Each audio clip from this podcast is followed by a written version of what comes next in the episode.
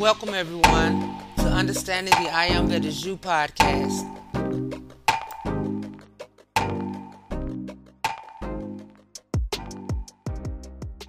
Yay!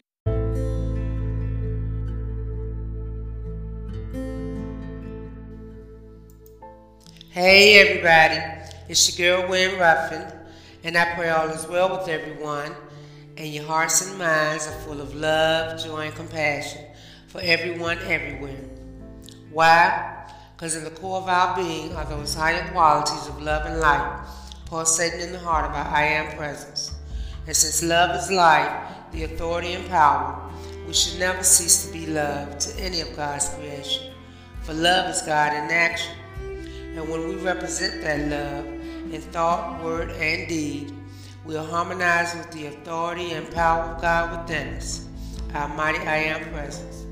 Amen. Give thanks and praises for love and life, and y'all be loved.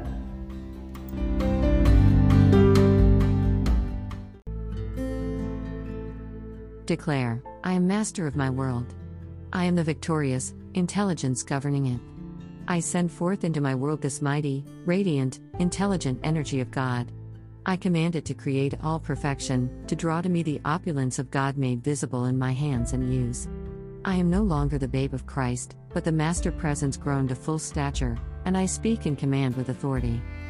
Thus one may consume the mistakes and imperfection he may have created, and in the authority of the I Am, recreate, immediately, the perfection he desires. Know that it is constantly self sustained, so long as you do not intrude upon it the discordant activity of your thought and feeling. You are the supreme authority in your world, and all you have to do is say, when you are beset by those conditions, I am the mighty, magic circle of protection about me that is invincible and repels from me every discordant thought and element which seeks to find entrance or intrude itself. I am the perfection of my world, and it is self sustained. O beloved ones, it is no longer necessary to wonder, waver, and question. I'm the authority. Go on, dare, to be and use this authority of God which is expressing in the I am of everything. Why not be fearless? You have been wanting the presence of the great ascended ones. I am the visible presence of those greatly beloved ascended masters whom I wish to have appear here to me, and whose assistance I desire. I tell you again, you are the authority in your world, and if your thought is filled with this essence, then no discord will touch it. We are going to take this authority and use it, clear away all discord, and declare with no uncertainty I am the supremacy of man, everywhere I go. I am God in action. God in you is master of all conditions at all times. Say often, I am always the victorious presence of the mighty I am. Feel the mighty current of electronic essence fill your mind and body, erasing instantly all inharmonious activity, and giving you the consciousness of mastery and victory. Command, Divine Presence. Pour thy radiance through this mind and body, and see that thy wisdom directs always in every outer activity. The great need today is the healing of the nations and of individuals. As the individual is given assistance through the outpouring of the electronic energy through the mind and body and filling every cell, so in an expanded degree is the nation treated likewise. The nation is a great body of individuals and of nature's creations. We have the same power, being the individualized presence of God. Then we know, I am everywhere present, and when my consciousness takes on this expansion, I know its energy leaps into action everywhere, in the cells of the body of the world as well as in the body of the individual. We must come to know that the active presence of God, all powerful, is everywhere present, that there is not a single nook nor corner anywhere that the active presence of God is not, that this active presence seizes and binds all human creation and consumes instantly everything of an inharmonious and undesirable nature. Beloved Saint Germain.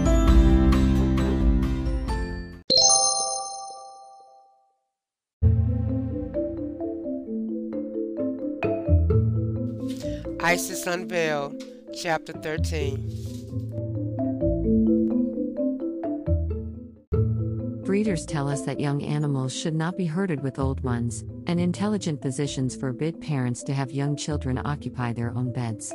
When David was old and feeble, his vital forces were recruited by having a young person brought in close contact with him so that he could absorb her strength. The late Empress of Russia, the sister of the present German Emperor, was so feeble the last years of her life that she was seriously advised by her physicians to keep in her bed at night a robust and healthy young peasant girl. Whoever has read the description given by Dr. Kerner of the Seeress of Prevorst, Madame Hauffe, must well remember her words. She repeatedly stated that she supported life merely on the atmosphere of the people surrounding her and their magnetic emanations, which were quickened in an extraordinary way by her presence. The seeress was very plainly a magnetic vampire, who absorbed by drawing to herself the life of those who were strong enough to spare her their vitality in the shape of volatilized blood. Dr. Kerner remarks that these persons were all more or less affected by this forcible loss. With these familiar illustrations of the possibility of a subtle fluid communicated from one individual to another, or to substances which he touches, it becomes less difficult to understand that by a determined concentration of the will an otherwise inert object may become imbued with protective or destructive power according to the purpose directing. A magnetic emanation, unconsciously produced, is sure to be overpowered by any stronger one with which it may come into opposition. But when an intelligent and powerful will directs the blind force and concentrates it upon a given spot, the weaker emanation will often master the stronger. A human will has the same effect on the Akasha. Upon one occasion, we witnessed in Bengal an exhibition of willpower that illustrates a highly interesting phase of the subject. An adept in magic made a few passes over a piece of common tin, the inside of a dish cover, that lay conveniently by, and while regarding it attentively for a few moments, seemed to grasp the imponderable fluid by handfuls and throw it against the surface. When the tin had been exposed to the full glare of light for about six seconds, the bright surface was suddenly covered as with a film. Then patches of a darker hue began coming out on its surface, and when in about three minutes the tin was handed back to us, we found imprinted upon it a picture, or rather a photograph, of the landscape that stretched out before us, faithful as nature itself, and every color perfect. It remained for about 48 hours and then slowly faded away. This phenomenon is easily explained. The will of the adept condensed upon the tin a film of Akasha which made it for the time being like a sensitized photographic plate. Light did the rest. H.P. Blavatsky Such an exhibition as this of the potency of the will to affect even objective physical results will prepare the student to comprehend its efficacy in the cure of disease by imparting the desired virtue to inanimate objects which are placed in contact with the patient. When we see such psychologists as Maudsley quoting, without contradiction, the stories of some miraculous cures effected by Swedenborg's father, stories which do not differ from hundreds of other cures by other fanatics, as he calls them, magicians, and natural healers, and, without attempting to explain their facts, stooping to laugh at the intensity of their faith, without asking himself whether the secret of that healing of potency were not in the control given by that faith over occult forces, we grieve that there should be so much learning and so little philosophy, in our time. Upon our word, we cannot see that the modern chemist is any less a magician than the ancient theurgist or hermetic philosopher, except in this, that the latter, recognizing the duality of nature, had twice as wide a field for experimental research as the chemist. The ancients animated statues, and the Hermetists called into being, out of the elements, the shapes of salamanders, gnomes, undines, and sylphs, which they did not pretend to create, but simply to make visible by holding open the door of nature, so that, under favoring conditions, they might step into view. The chemist brings into contact two elements contained in the atmosphere, and by developing a latent force of affinity, creates a new body, water. In the spheroidal and diaphanous pearls, which are born of this union of gases, come the germs of organic life, and in their molecular interstices lurk heat, electricity, and light, just as they do in the human body. Whence comes this life into the drop of water just born of the union of two gases? And what is the water itself? Have the oxygen and hydrogen undergone some transformation which obliterates their qualities simultaneously with the obliteration of their form? Here is the answer of modern science whether the oxygen and hydrogen exist as such, in the water, or whether they are produced by some unknown and unconceived transformation of its substance, is a question about which we may speculate, but in regard to which we have no knowledge. Knowing nothing about so simple a matter as the molecular constitution of water, or the deeper problem of the appearance of life within it, would not be well for Mr. Maudsley to exemplify his own principle, and maintain a calm acquiescence in ignorance until light comes? H. P. Blavatsky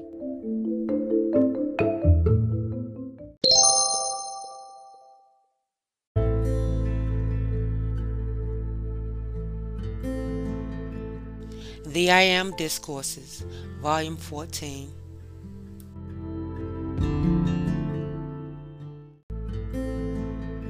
It wouldn't make any difference how much of this world's goods you were required to use, if your presence chose to accomplish some magnificent thing in the outer. It is the authority for the use of everything in manifestation. Therefore, when you ask it to show you what you need to know within the light and the heart flame of the assisting Master, then the enfolding radiance of that Master's love will show you the light, and give you unmistakably the direction by which you can let the greater mastery of your presence reveal itself through you in outer action. Then you become perfection expressed, because with the radiation of an ascended being, and your presence releasing its direction through you, there is no such thing as an obstruction or delay. You may have anything you want without limit, so long as you understand this and cooperate with it, and to some degree, beloved ones, it is a revealing activity of your mighty I am presence similar to the cosmic screen upon which the blessed Saint Germain revealed to the children in the cave of symbols that which he wished to do through them, and which he wished them to hold their attention upon until he accomplished their freedom for them.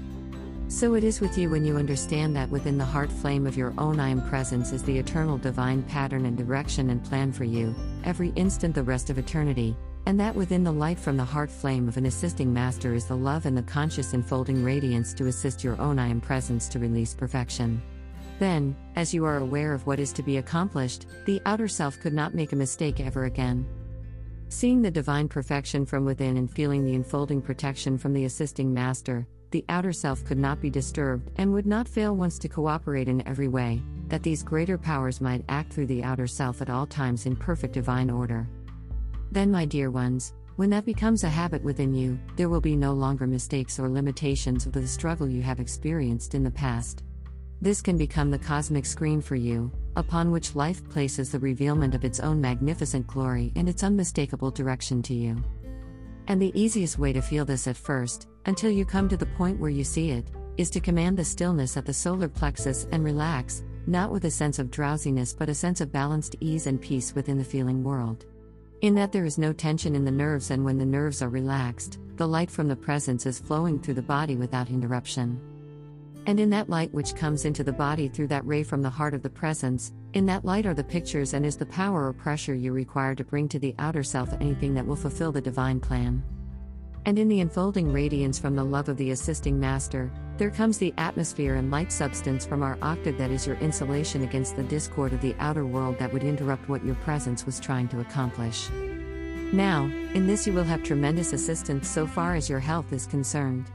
When you hold a picture of the light substance from within that ray of light entering into the brain structure, spreading its light through the nerves, going into the spine and sending its light through the nerves again, then sending it to every point of light in every cell of your body, then as that light comes in and expands its pressure, so to speak, through the flesh structure, the assisting master pours the light of his or her love around you, fills your atmosphere with it, you breathe it in, it unites with the light from your presence, and the human creation in between must subside and be consumed. Beloved Aloha Arcturus.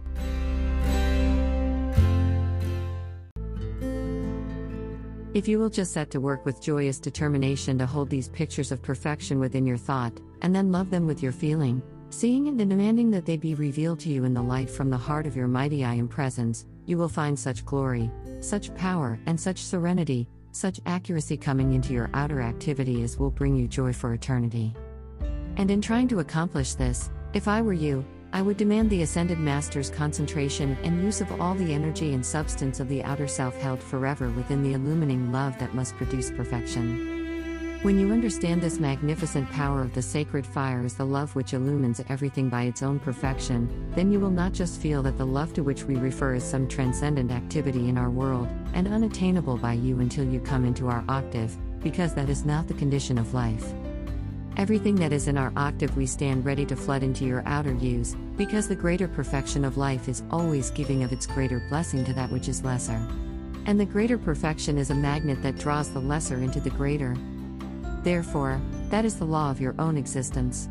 It is the law of all life, that everything must become greater and more perfect as you enter into the great cosmic release of those activities of the sacred fire that are commanded by love alone.